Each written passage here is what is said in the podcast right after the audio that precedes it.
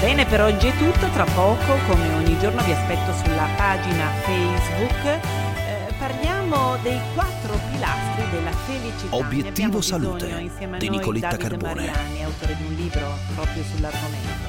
Vi aspetto, non mancate. Variante indiana, perché fa così tanta paura? Facciamo il punto della situazione insieme al professor Arnaldo Caruso, ordinario all'Università di Brescia e presidente della Società Italiana di Virologia. Professore, buongiorno e benvenuto. Buongiorno. Professore, eh, qual è la peculiarità di questo tipo di variante? È quella di avere due punti di mutazione nella proteina spike, cioè il sito di aggancio del virus alle cellule da infettare, che al momento insieme non sono mai state viste in, una, in nessun'altra variante.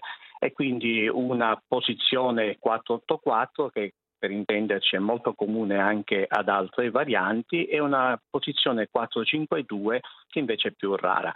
Queste due mutazioni insieme, eh, che coinvolgono appunto una regione importante della proteina spike per il riconoscimento non solo del recettore cellulare per permettere l'infezione del virus, ma anche il riconoscimento di anticorpi neutralizzanti, è, è importante ecco, e quindi come tale due mutazioni vicine eh, destano un attimino di interesse più che di preoccupazione. Professor Caruso, queste due mutazioni eh, rendono la variante più infettiva, più contagiosa, aumenta la letalità? Di solito la variante che mostra una, una mutazione nel sito 484 si presenta con una maggiore capacità di infezione. Quindi il fatto di aver visto una grande eh, escalation delle infezioni in India può attestare, eh, anche se eh, non si dire con certezza assoluta, può attestare che questo virus sia più eh, capace di diffondere.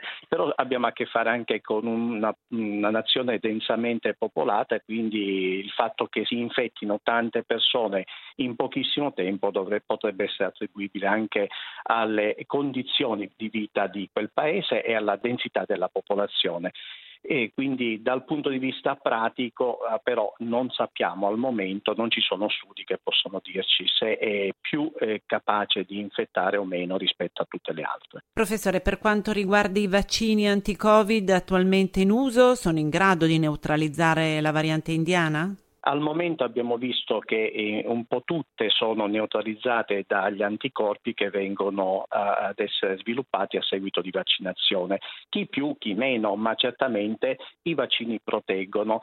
Non credo che questa variante desti particolare preoccupazione e non abbiamo dati ancora, è troppo presto per poterlo dire, ma mi aspetto che come per tutte le altre varianti, anche più complesse di questa, tipo la sudafricana, insomma, eh, ci sia stata una buona risposta degli anticorpi vaccinali nel proteggere eh, da, dall'infezione. Mi riservo ecco, di, di, valutarle appena ci saranno studi eh, sull'argomento che ci possano dare una certezza. Bene, per oggi è tutto. Tra poco, come ogni giorno, vi aspetto sulla pagina Facebook. Eh, parliamo dei quattro pilastri della felicità. Ne abbiamo bisogno insieme a noi Davide Mariani, autore di un libro proprio sull'argomento. Vi aspetto, non mancate.